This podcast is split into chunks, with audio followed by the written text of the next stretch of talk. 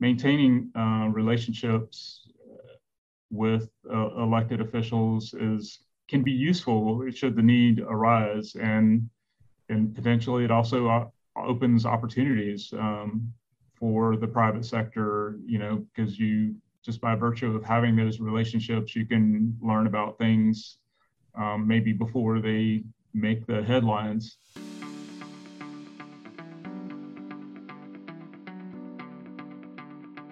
Hello, and welcome to episode 65 of the Placemaking Podcast.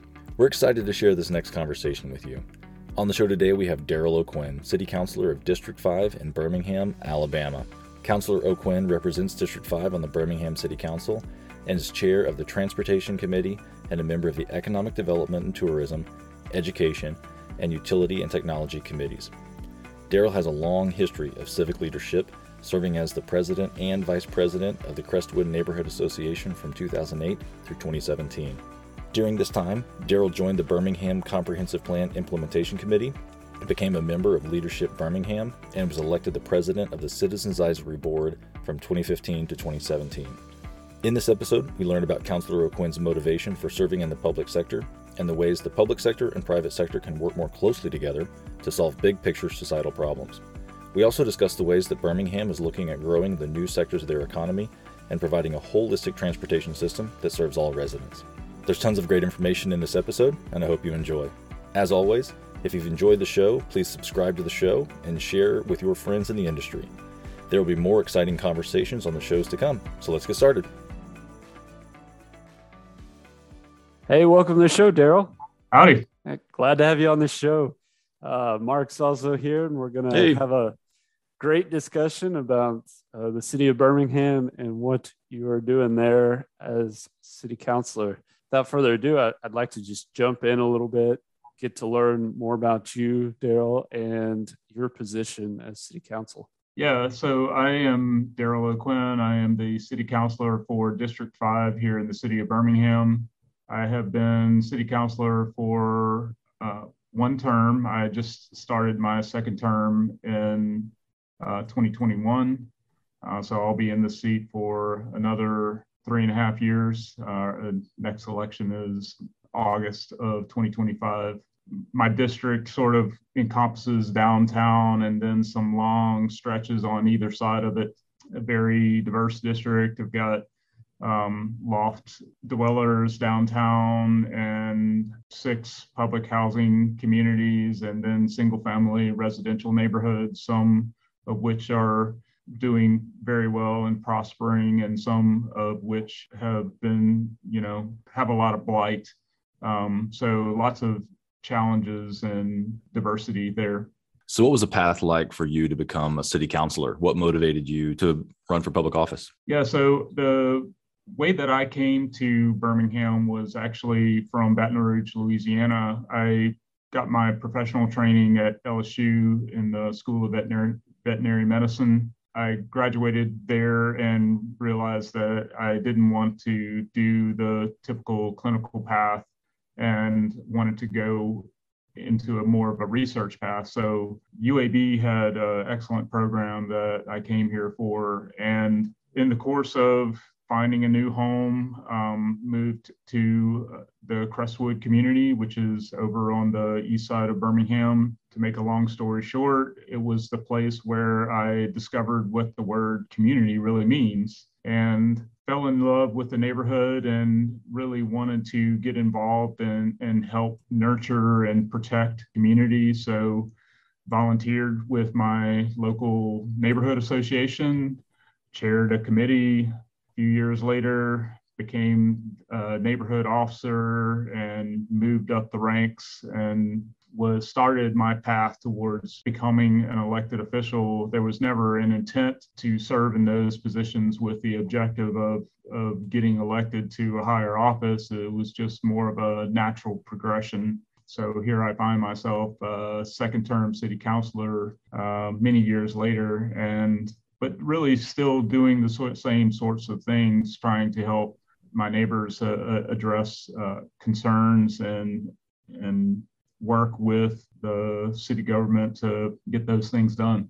So, what really drew you to that community?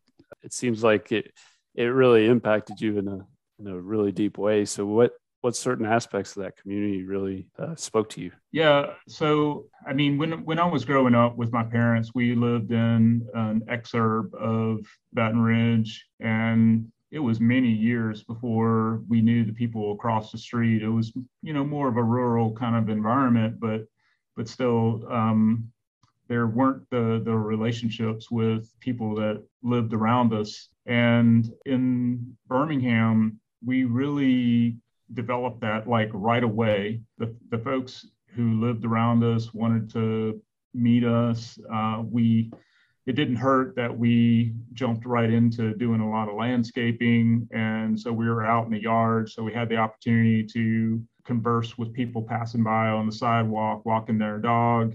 But there was a real desire amongst our neighbors to, to get to know us. And that quickly helped us bond to that place and, and feel how special it was. I will say that one of my, you know, favorite things uh, about the older neighborhoods, especially in the South, is that we have front porches and sidewalks. And that design element, I think, is uh, something that contributes to community. Um, just that interface where the the homeowner can be out on the porch and that's their space that they feel safe in and the pedestrian is on the sidewalk um, and that's a space that they feel safe in. But um, because there's a sight line and you know you can converse across that space, it really opens up the opportunity for people to get to know one another. About to ask that if there's any aspects to that community that that may have lent more to those those yeah. touch points that you're talking about. Yeah, I'm a big fan of sidewalks. I think that it's very hard to build community without sidewalks. I think it's a fundamental element for all of the um, real estate development folks who are out there, if you, if you want to be a bit about building great neighborhoods, uh, sidewalks are a requirement. So Birmingham is uh, it, it's kind of flown under the radar for for most people in the South, even in general too. It's grown really quickly, and you know there's certain things that are happening there that are are lending to that growth. Uh, can you speak to those things that are more so rapidly growing that that part of uh, the state? Yeah, um, so probably the the biggest game in town is the University of Alabama at Birmingham, uh, or UAB. Um, some people think that that stands for the university that ate Birmingham, and and there is some truth to that. The university dates back to the early 70s and has really grown dramatically. I think if you look at the rankings, um, it's definitely in the top tier of new universities, but it, it's even in its own right amongst all universities. It's it's a top tier research institution. Uh, UAB employs roughly around 25,000 and is the largest employer in the state. Alabama has also quickly, or in the past couple of decades, become a major manufacturing state for automobiles. And the uh, Mercedes uh, Benz plant that's down the road in, in Vance has been a major contributor. But since then, we've had several other automakers locate to the state of Alabama. And I, I think that that's uh, having uh, an impact in a big way too. More recently, we have become uh, something of a tech hub.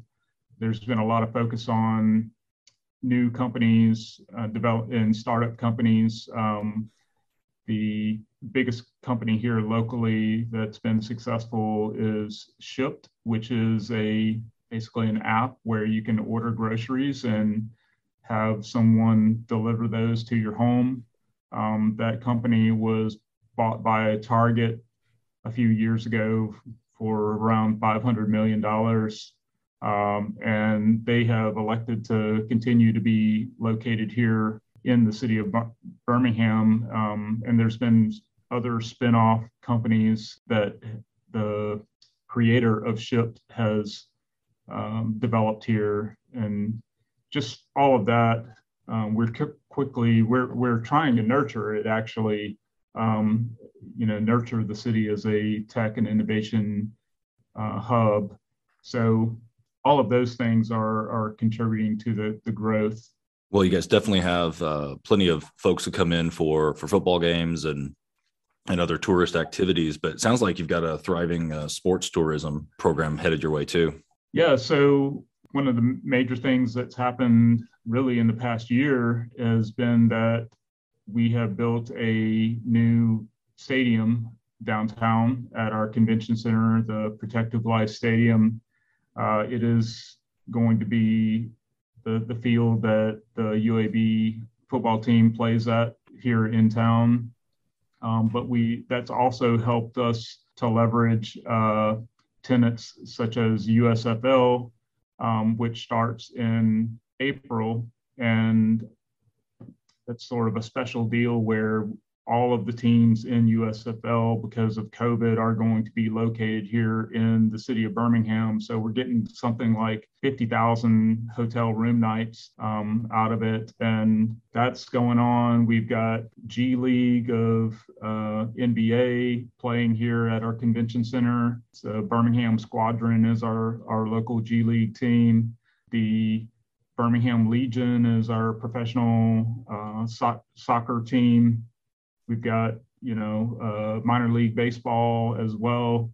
Uh, that's, you know, been huge for the, the Parkside uh, area of Birmingham. There's something I'm missing, but, you know, there's, there's lots of stuff that is going to be annual, but probably the biggest sporting event and the biggest win that we've had in uh, a long time is that we are going to be hosting uh, the World Games, um, which is the, the, this will be the first time that the World Games has been hosted in the United States since the 1980s, and it'll be right here in Birmingham, July 7th to 17th.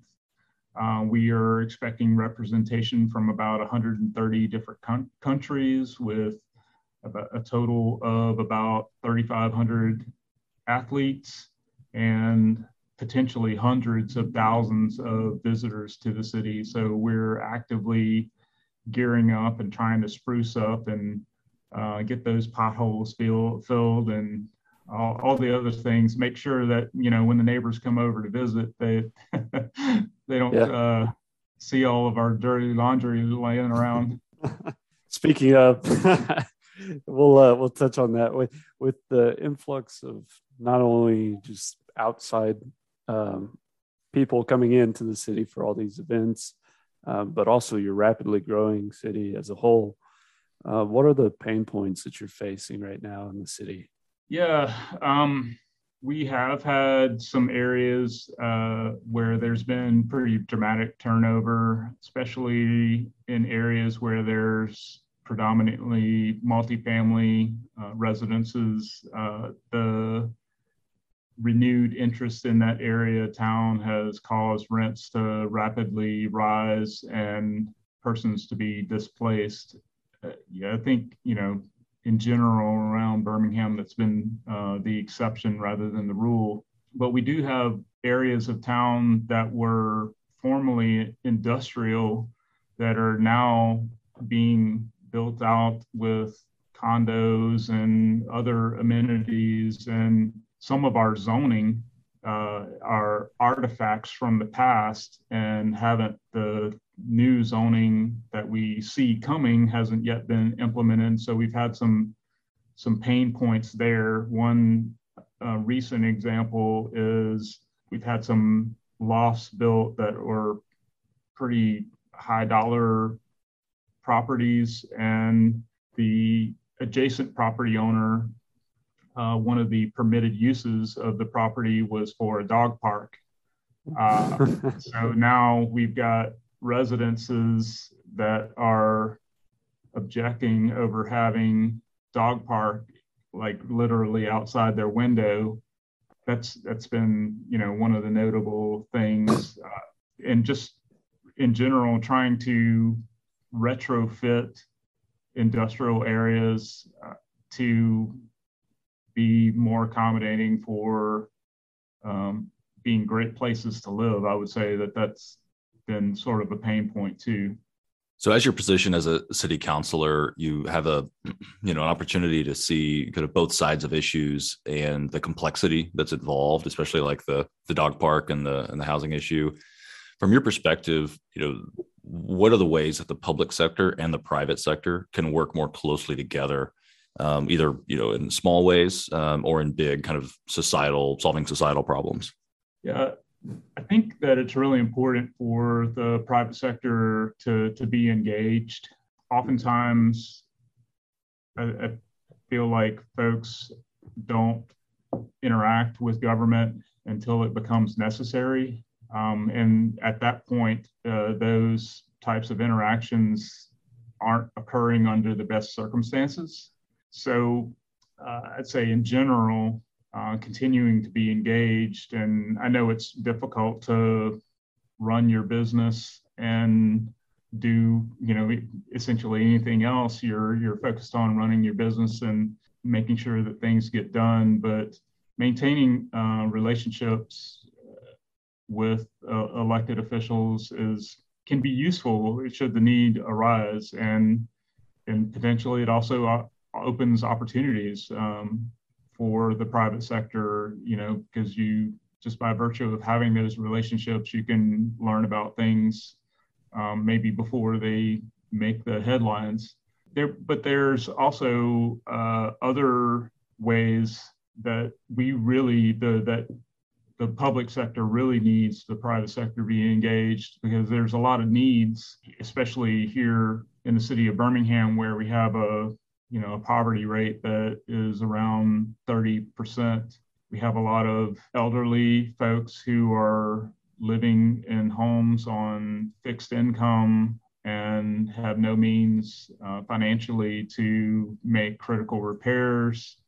Uh, one of the things that I am grateful for, extremely grateful for, is that the title sponsor for the stadium at the convention center, Protective Life, has uh, put together an initiative to help with critical repairs in the surrounding neighborhood. And that is assistance that that neighborhood hasn't seen for, for decades um, and is, is desperately needed. You know, that's a one example of, of how they are going to protect their asset in, in the stadium and also do good at the same time by helping folks in the surrounding community.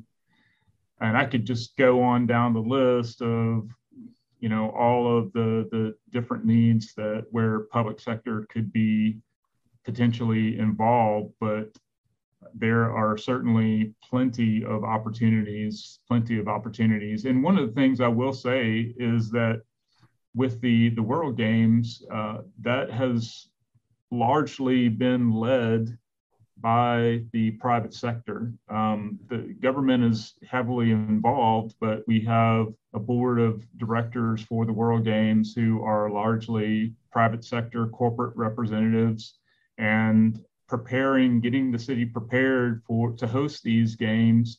I think they've been able to get exposure to a lot of the things that need to be attended to before we ho- host an international event, and and they are helping big time. Um, Birmingham, you know, there are things that I've been complaining about as a city councilor, um, getting in the mayor's ear, and uh, because we're hosting an event this year, this summer, um, you know, a few of those things are actually pushes up the list. Yeah, yeah. something I'm always curious about that I've you know I've worked with a little bit on the private side and I've talked to people on the show about on the private side, but to get the perspective from someone uh, that works on the public in the public sector on the, the city side about public private partnerships and seeing the value and I guess have you had experience on the public side dealing with those and kind of what what was your takeaways after after doing so?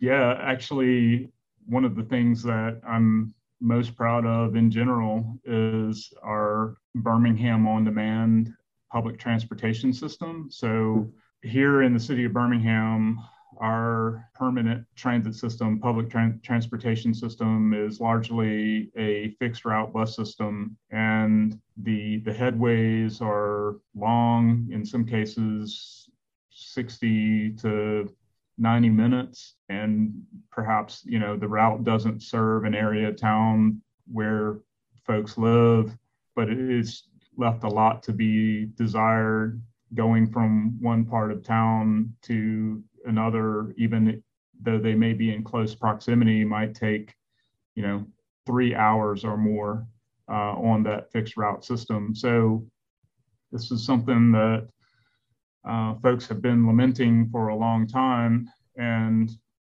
I have had the occasion to take a leadership position on directing the city towards on-demand microtransit. I was a fellow counselor and I were able to uh, attend a conference several years ago where we learned about what VIA was doing in Arlington, Texas. And uh, we were really excited by that. Came home, got on the phone with the folks at VIA, got him, them here to town.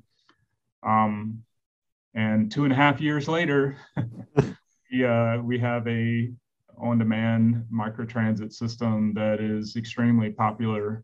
Um, but that's a good example of a public-private partnership uh, where we're subsidizing the, the cost of providing the service, um, and then the you know private sector folks are uh, have are providing the, the actual service in the model.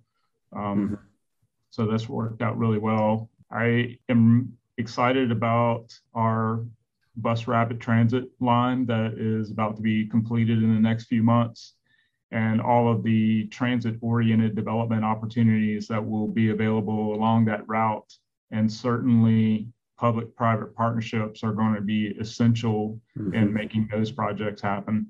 Yeah, absolutely. I'm familiar with VIA from my time in DFW, and and there's some very interesting things that were coming out of not just VIA, but the other private groups that were looking to target more so the on-demand mobility sector phase, and it's it's definitely gone gotten some uh, traction over the years. Bus rapid transit's one of those that is it's easier to sell because it's not as expensive as you know light rail or or some of the larger transit uh, infrastructure. So uh, I'd be curious to learn more about how that how that process of getting bus rapid transit system set up. And and you said it's about to launch. Right. So we got a Tiger grant back in 2015 for the bus rapid transit. It's obviously taken us a long time to get to the implementation uh, phase. You know, and I can't explain exactly why that is, but I, I, just know that we're we're here, and you know, sixty almost sixty million dollars later, we're about to get the buses rolling and people moving. Is a huge deal for the city of Birmingham because, as I mentioned previously, our existing fixed routes have these very long headways uh, that make it an option that really isn't an option except for the folks who have no other options. Um, there's no convenience there. You get no choice riders uh, using the, the existing fixed route system. But the BRT is going to have 15 minute headways. So it's conceivable that someone can, you know, get themselves down to one of those stops and they just hang out for at most 15 minutes before a bus comes by and it will bring them anywhere along a 10 and a half mile route that touches 20 plus neighborhoods uh, across the city with access to the university hospital downtown, our public transit central station, uh, the Amtrak station, Trailways bus also lives uh, leaves out of our uh, intermodal all of our um, Amtrak, public transit, Greyhound, and other transportation services are centered in that intermodal station downtown. So BRT is going to be a game changer for the city of Birmingham. But again, one of the things that I'm most excited about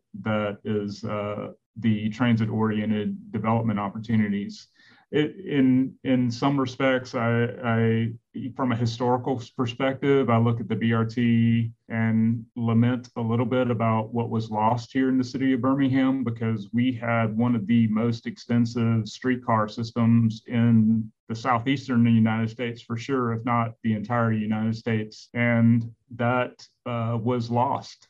And you know, I think the last streetcar ran in Birmingham sometime in the mid 70s and a lot of those rails are probably still buried under the street. But to get back to where we were once as a city with that system would now cost in the billions of dollars for sure. Well, you're really versed on the transit side and obviously on the, the neighborhood development and the housing side. Is there one particular project that you're most uh, pleased with or something that you've spearheaded that you really uh, want everybody to know about? Another project that I like to brag about, which uh, most cities that I think have long implemented, is um, electronic parking payments. That we in Birmingham, uh, our on street parking system, whenever I came into office, was a complete mess. There were different parts of the administration of that program that were in different departments, and it was sort of designed to fail. And on top of it, we were using parking meters that date back to the origin of on street parking payments, uh, metered parking. Uh, we have two individuals that have the capacity to make repairs on those meters and they're they're basically clocks. So we have two clock makers who do nothing but repair clocks all day long. Uh, these clocks that are sitting on top of poles and regulating parking. Um, so going to uh, electronic parking payments is you know folks in other cities are probably shaking their say, head saying you know good grief where, where have you guys been? But it, it was a, a big deal for the city of birmingham so I know you guys have the neighborhood uh, ownership program where one person owns a lot and they can uh, maybe mow next door or take care of that adjacent property. Uh, tell tell us a little bit about that project. Yeah, so Birmingham um, has uh, a lot of tax delinquent property. I think current estimates put it in the range of twenty thousand plus tax delinquent parcels, and we spend millions every year cutting grass for property that we don't own. So when the Land Bank Authority was formed here in Birmingham, one of the programs that was put in place was what was is called the side lot program, where a resident that has a tax delinquent property next door can get a quitclaim deed to that property and they can they can start legally using the property for you know a side garden or you know whatever as long as they don't build a structure on it. That's that's something uh, that's been pretty successful here and and help to some extent reduce the burden on on the city for trying to address that form of blight. So that's the the side lot program that's available through our birmingham land bank authority. All right.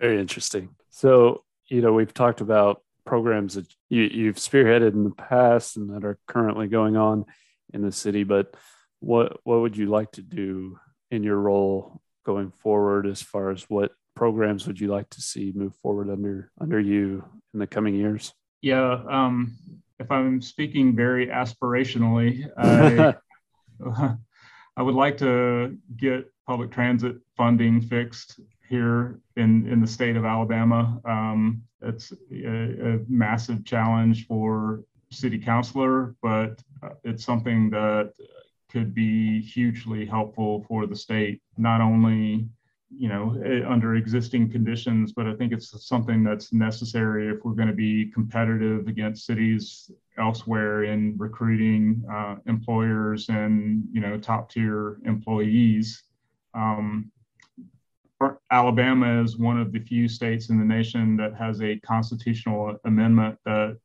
um, restricts the use of fuel tax uh, to roads and bridges. So there is no annually recurring um, funding for public transportation from fuel tax in, in Alabama. And that's been something that's been very limiting because our transit authorities can't plan out, you know, years in advance because they are funded in these one-off types of, of situations where it's it's grants. There are the, the there is the formula funding that's uh, uh available um, but you can't really grow a transit authority in a major metropolitan city based on those that type of revenue. It's the fuel tax um, and being able to project out, say, 20, 30 years and say that we're going to have that steady source of revenue that would really be transformative. Alabama, however, is is largely a rural state, so making that argument is you know pretty difficult. Most of our uh, state level elected representatives uh, serve rural parts of the state, and and public transportation is largely viewed as something um, that's done in cities. Uh, even though rural public transit is is a real thing, mm-hmm. um, that's that's something that uh, you know I hope to at least move the needle on the conversation but there's you know something that's immediately before me that I hope to accomplish is a source of income non-discrimination ordinance. We have roughly 10,000 people in the city of Birmingham that live in subsidized housing. Some of about half of that is public housing communities and and half of those residents are on vouchers. But because landlords are allowed to say, hey, we're not going to take your Section 8 voucher. A lot of those residents are restricted to living in certain parts of town and uh, in a town that was formerly known as the most segregated city in the country. It just appears as a vestige of Jim Crow. Having good conversation with my colleagues on the council here and our private sector organizations to, to move that forward. Certainly being done in other places successfully. So uh, that's something that I hope to accomplish and will be very proud of if we can make it happen. Well, it sounds like a great program, and it, it follows, I think, in a similar vein to trying to address, you know, housing affordability issues. Where, you know, I think it was St. Paul, uh, Minnesota, recently passed uh, a rent increase moratorium, and you know there's interventions that cities are taking to address the housing issue in, in kind of tangential ways. So that's admirable and uh, yeah really really support that effort because i think that's a, both a good social cause but also is a, a, great way that the cities can lead the market so to speak and, and encourage your residents to, to address those issues. So you know our our listening audience is pretty diverse and have a nationwide pool of people who listen in uh, mostly about you know real estate and development and the built environment um, generally speaking, you know, not just about Birmingham, but maybe kind of uh, thinking about cities on a, in a, a bigger sense. What are some of the things that that you would change uh, outside of some of the work you're already doing? This is an age-old struggle, but I, I would definitely do more things uh, to encourage density. Sprawl and the impacts of it, uh, you know, have been devastating. I mean, the city of Birmingham as an industrial city and back in the 70s and 80s uh, the folks who wanted to to get out you know decided to move somewhere else. But you know guess what? All the problems stayed stay here um, and we just have fewer resources to uh, to address those things now. So you know planning at the the, the county scale and you know zoning and, and um, limiting how our cities grow. And I, I don't have the first clue of, uh, you know, how to make that happen, but certainly in other parts of the world, they've been able to keep their towns and cities and villages more dense um, than what we see here in the, the United States. So I wish that that is something that um, you know in the future we can do more effectively and learn the lessons of of the past and that uh, you know, with new neighborhoods, you know, single family detached neighborhoods, you know, there's a lot of infrastructure that becomes part of the inventory that has to be maintained for for decades down the road. Um, so maybe we ought to stop and think about how we're going to pay for that stuff um, before we yeah. agree to, you know, allow that kind of thing to be to be built.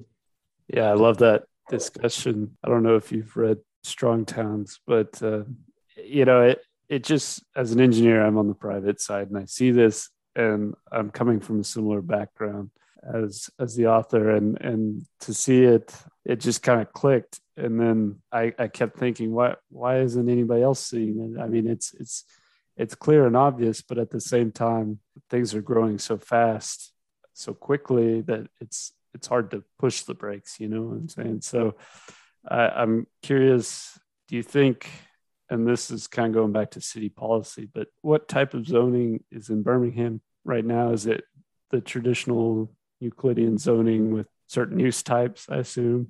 Yeah, we have the traditional Euclidean zoning. Um, we are moving forward on implementing uh, form-based code in certain areas of town, which I'm definitely looking forward to. But it's it's certainly not, you know, all-encompassing. And another thing that we're struggling with is that the the zoning hasn't been able to keep up with reality. The it's, it's not changed in real time. Um, so, for example, we have a part of downtown that was under the historic industrial zoning, um, but we have an organization that wanted to open a early childhood learning center for homeless children and because uh, the zoning was industrial, they couldn't just go out and get a license for their child care center. Um, they actually had to, you know, apply for rezoning and go through this process, which you know they were able to do, but there was, you know, some timing issues there that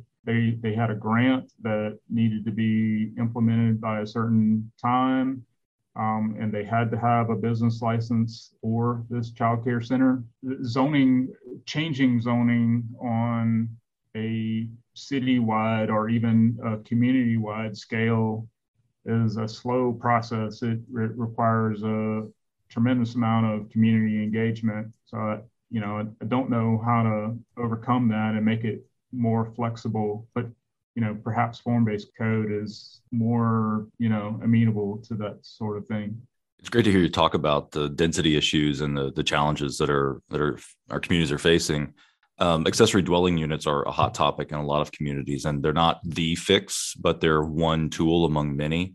Um, but talk a little bit more about uh, your interest in the missing middle and accessory dwelling unit topic.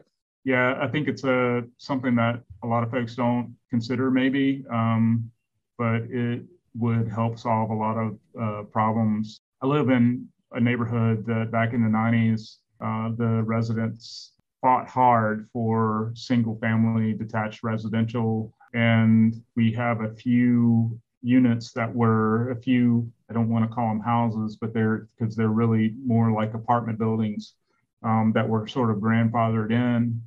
Um, and I'm thankful for those places, those residences, because it adds diversity to the neighborhood. But in the meantime, our zoning code does allow accessory dwelling units. And that's, uh, I think, something that, especially as people get older, um, they should strongly consider, you know, making that garage into a, an apartment or the carriage house uh, in some of the older neighborhoods converting that to uh, an ADU, I think just makes a lot of sense, um, provides a source of income for folks who uh, are, are going to be on SSI or, you know, retirement. And, you know, that may not meet all of their needs with inflation and everything. So I, I think uh, accessory dwelling units can be transformative for individuals, but also for neighborhoods, uh, increasing the density and and vibrancy of a neighborhood. Yeah, absolutely.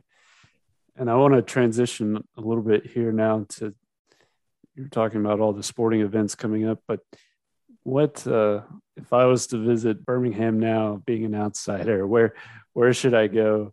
What should I go visit? What should I see to truly experience Birmingham as you would like to to show?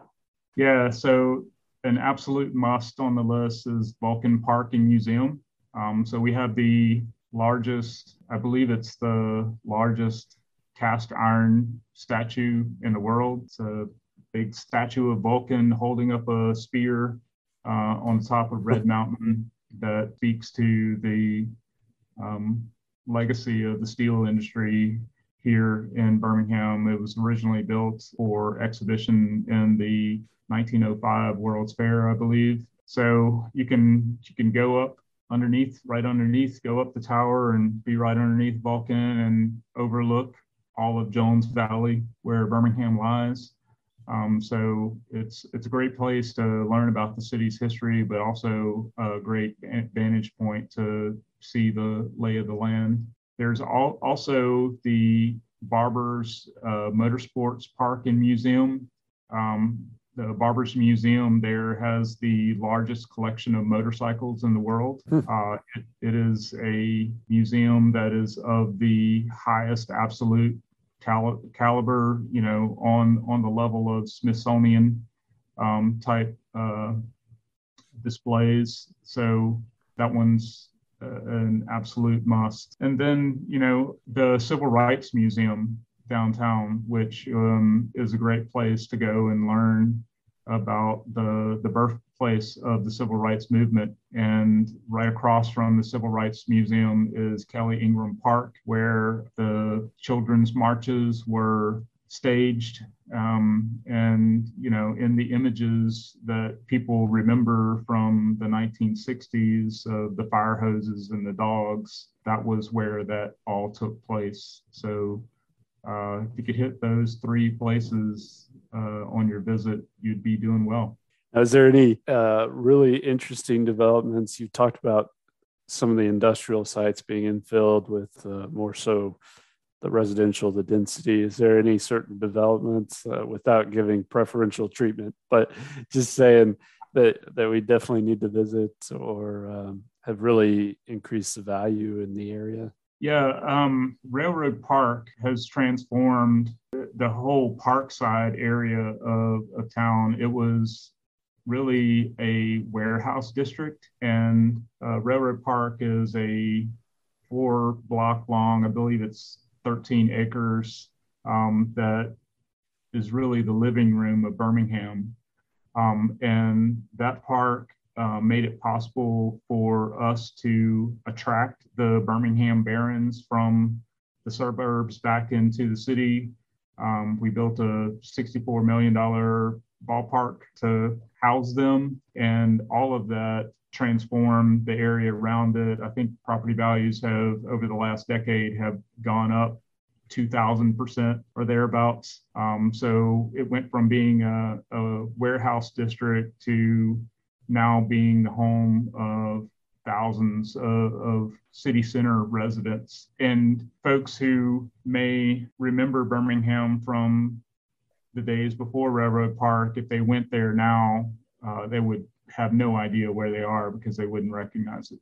Yeah, wow. Well, we really appreciate your time and are excited to learn more about Birmingham and uh, continue to make the connections with the ongoing work that you're doing and future projects, where can we go to learn more about uh, your individual district and also the city of Birmingham itself?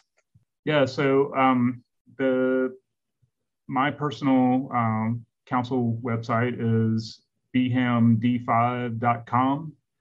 Uh, and that'll tell you a little bit about myself and what's going on in my district. Um, but then the, the, the city's website, Birmingham al.gov uh, is a good place to find out not only what's going on in the city council office, but also on the mayor side of things. So we we do like everyone else, uh, Instagram, Facebook, um, and all the other social media outlets. So uh, pick your outlet of choice and and follow us. All right. Um, anything else in particular that we haven't addressed that you'd like to speak to?